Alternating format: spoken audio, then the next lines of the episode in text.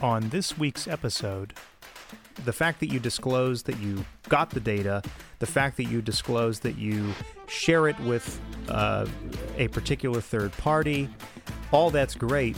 But if you don't have reasonable security measures in place, uh, n- none of that other stuff matters. Because if you have a data breach, uh, your policy is not going to save you from that. The content of this podcast is for informational purposes only. It is not intended to and does not constitute legal advice or a solicitation for the formation of an attorney client relationship. Podcast listeners should not act upon any information in the podcast without first consulting legal counsel of their own directly. The information in the podcast is not provided in the course of an attorney client relationship and is not intended to constitute legal advice or to substitute for obtaining legal advice from an attorney licensed in the appropriate jurisdiction.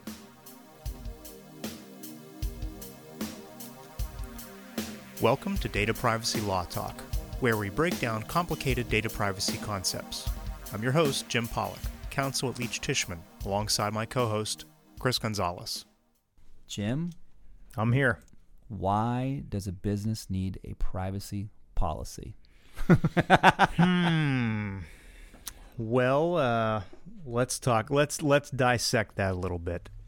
Uh, first of all, is there a a good question? Is sorry to a- answer with a question. It's Jeopardy. No, it's a Uh, lawyer, but that's okay. So the the question is is there a law in the United States that requires you to have a privacy policy? Does it say you have to have a privacy policy on your website? The answer is no, it doesn't. So No. I'll start with that one. No. I'll even answer that one. Yeah. The answer is clearly it does not. Yeah. Um, you do not. There's no federal or state law that requires a company to have a privacy policy. Right.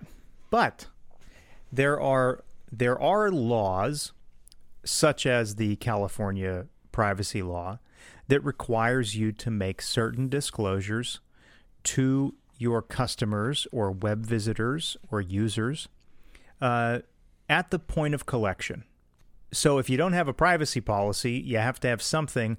If you're just against calling it a privacy policy, you have to have something if you fall under the CCPA. Well, hang on a second. Hang yeah, on a second. Let, me back you up yeah, a little bit. yeah, All go ahead. So I know my question's loaded because I wouldn't ask a question to know the answer to, right? Of course. a good lawyer. Of course. So let's back up. Mm-hmm. We got no federal law giving us anything with regards to real, true data privacy, right? Correct. But as you know from prior show, we've talked about laws that have existed on the books for quite some time. So Right. Before we even talk about the CCPA, which is really just a, a fairly recent development uh, Mhm. after the GDPR, we've got FTC issues, we've got Gramm Leach Bliley Act issues, we've got HIPAA issues, we've got the Telephone Consumer Protection Act issues. Yep. I mean, CAN-SPAM. I mean, the list goes on. Yeah. Now we keep going on this list. I mean, we got uh, one of the big ones, which was you know back in the day, which was the uh, Children's Online Privacy Protection Act, which is COPPA. Right. Um, there's some financial ones as well that deal with fair, you know the fair credit issues. So we've got a you know, and I'm missing by the way, uh, I'm sure another half dozen. I'm sure. I mean, there's Department of Transportation, uh, Department of Labor privacy issues. Uh, Yeah, they're all over the place. Okay. Uh, consumer, I guess, computer fraud. I mean, I'm just thinking off the top Yeah. of my head. Yeah. Oh, there's even a video one which I didn't even know about until I really started diving into it. Uh, with all that said, Yeah. Yeah. if I'm asking the question today, and you know, if we need one, it seems like we've needed one not just now, more so now, but we're talking way back as well. A- absolutely. Uh, you know, if if you want your company to be a good citizen, you want to have a, a privacy notice. If you want to avoid enforcement, you got to begin with having a privacy notice because privacy is front and center today. And if you have a website, if your business has a website, which there aren't that many businesses anymore that don't have a website. Yeah, but but when I go on, listen, Yeah. the one thing I'm a a, a, a stickler for is you know I don't like DIY, do it yourself law. Sure. Um, there are a lot of entities out there that do that, which is fine for some. It, it's in very limited circumstances, I believe. Um, and you should be somewhat educated if you're going to use it because getting a, a form without completing it I, correctly? I, I know I know where you're going, Chris. Okay. And it, it- here's the thing. There's so many. I mean, what, come on. It, here's the thing. It, it would be the same way if you sell a, a tractor, and uh, the company down the street sells cars, and you get their warning sticker from their car and slap it on your tractor. Is that an acceptable uh, warning to the users? Well, since I was just recently in Nebraska, um, driving through the cornfields, uh, no, I get your point. Obviously not. No, no, and and the privacy policy, it, it is not just a single monolithic uh, seal of approval document that you download or copy from other companies and post on your website. So let me ask a question. So with this, uh, it sounds like you're you're you're inkling towards it's a must if you're doing business online. It is. Okay, I think we both agree with that. But to the public, you know, w- I mean, it's obviously it's a public notice since it's on your website.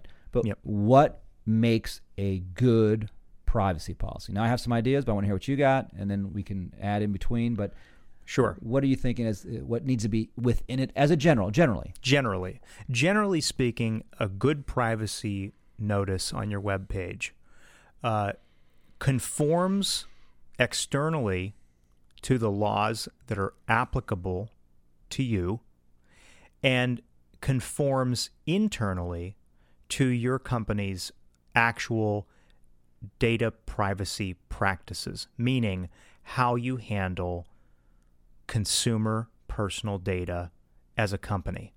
So internally, you have to handle that in conformity with the external laws. And your notice is your sort of promise that this is how we're collecting private information, and this is what we do with it, and this is what we don't do with it, so that you're in conformity with the laws that may be applicable to you. So back to my concept of practicality. Yep. It's just in essence, and the, the most it sounds like the most critical aspect is that the policy should reflect the actual practical practices that the business engages in, um, in conformity w- with whatever law that is. And again, we just li- listed a few. And by the way, if you listened, you didn't really hear a lot of the more recent ones, other than the CCPA. There's you know other states, a few only a few states, and and of course the European side, and, and now the world is now expanding on it. So, if that's the case, how in the world can someone comply with the law when the law is so so patchy? One, and then two, you know, if there's some bullet points you might have as to data or to the collection, it's really the collection of data, um, and what's you know how it's used, those aspects, and what's you know essential. Sure. Uh, very, very good question, Chris.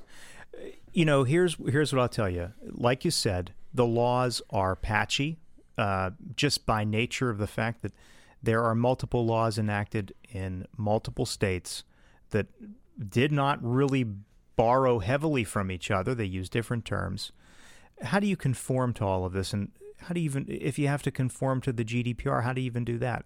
Well, here's what I have to tell you it is from a practical standpoint it is not that difficult to meet or exceed the applicable laws with a good privacy notice that reflects what your actual data collection practices are. From a general standpoint, more from a bigger scope versus a specific spoke uh, uh, point of view. When I say when I say generally, I mean generally with again going back to the laws. There's so right. many. Right. Okay. Well, here's the thing. The reason why I say that, and and perhaps I should start here.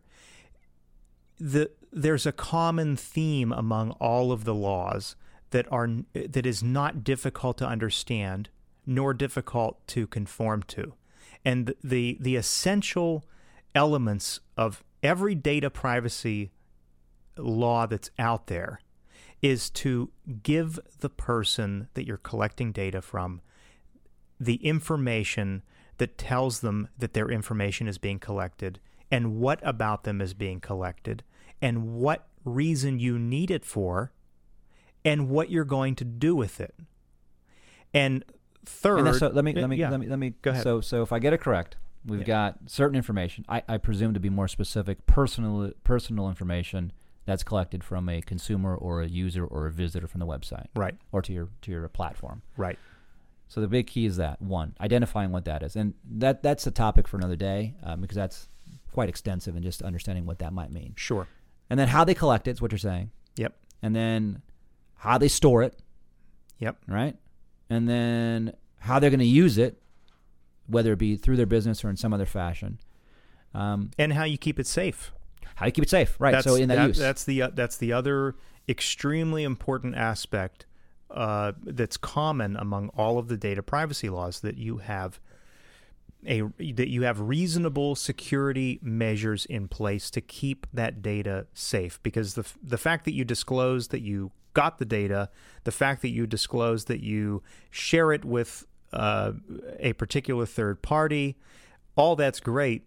But if you don't have reasonable security measures in place, uh, none of that other stuff matters because if you have a data breach, uh, your policy is not going to save you from that. And I think we talk. We'll talk about this too. But I think one of the big issues for a breach, uh, and this is the precursor to another to- uh, conversation, is you know if you do have a breach, you got to be able to contain that breach one, and then isolate, and we I, I basically say box it up, Right. That that somehow you know. Right. Okay, so I'll play plaintiff's lawyer here. You know, I'm out there. I'm opportunistic lawyer. I'm looking for some you know violations. Yep. Obviously, the biggest issue is uh, as a consumer is getting access to your information that's collected and Yep. then giving you uh, for lack of a better term choices as what you can do with it i mean that seems to be another major factor in what these have Correct. Okay. Yeah, yeah, that's that's absolutely right. all right so is there is there such a thing as an off the shelf privacy policy diy we call it again Uh, it- nothing that you could actually just put in place and, and set it and forget it. I mean, it it, it doesn't exist. okay You, Right. you, there are there are templates, of course. Every attorney works off of templates. We all know that. But your data privacy policy is specific uh, to your company, your company's data practices, and will will there be common themes among privacy policies between companies? Absolutely. But if it's not customized to how you deal with personal data, it's it's not worth anything to you. All right, so let's also make one point clear. If you're going to cut and paste, which we do not recommend, please change the name of the company you cut and paste from. That's step one. So if your company is XYZ, please don't say Acme Inc. This is our policy. And that happens, I'm going to say, percentage wise, 30 to 40% of the time. I see people who just cut and pasted from another one. Um, and then they patchwork by cutting and pasting the wrong information. Right. Um, Well, here, here's an example, Chris. yeah, go. Many companies aren't just subject to the CCPA or uh, the Virginia data privacy when that comes into force in 2023. Some companies, many of them, deal with uh, personal health information. Mm. That's covered by HIPAA. hmm if you copy and paste a privacy policy from a company that also is required to comply with HIPAA, you're including stuff in your privacy notice that you should never ever include in there. And even if it doesn't harm you in any particular way, uh, if the FTC ever investigates you, they're going to know right away that you copied and pasted this uh, this document and you, and you didn't really um, marry it to your internal practices, which is the biggest issue that the FTC looks for. So, what we're trying to tell everyone out there is if you're a business, there are people out there looking to come after you. That's really the nutshell here. And if your privacy policy is deficient or incorrect or just doesn't you don't have one, there's a chance you're exposed to liability. And a poorly written privacy policy or an inaccurate one, incomplete, or you know, one that people can't even understand has a chance of exposing your company to potential liability and I hate to say it, or it may also expose you to government monitoring. That is where we have two different things. We have a private sector potential lawsuit, and then we have a public sector, not only lawsuit, but investigation, and then potential criminal or other sanctions that may come about it. So, in the event of a data breach, you want to be able to fall back onto these policies um, that allow an investigator or even uh, a plaintiff's lawyer, a consumer, to understand, hey, look, we didn't breach it. Here's what we have, X, Y, Z. Um, so they are significant, and that's what I think we're trying to really get across to you. We do have a little fun and game in our banter and in what we're trying to explain to you, but you know, I think Jim's really hit a big issue. Is Jim's the IT guy? I call him our IT my nerd, and he's I'm his nerd in a different way. It's my favorite term. Yeah, I got to stop using. I got to find give another one. Um, is finding a way to really marry your technology department with your legal department with your executive slash administrative department. Those are the ones I'm going to continue to harp on. That they all work in unison so that you don't expose yourself. Is that a good way to kind of generally look at it? It, it, it is it, it is literally a prenuptial agreement between the IT team and the, the legal team. Everyone, thank you for listening to Data Privacy Law Talk with Chris Gonzalez. And this is Jim Pollock. For more information on Data Privacy Law Talk, please visit leechtishman.com. See you next time.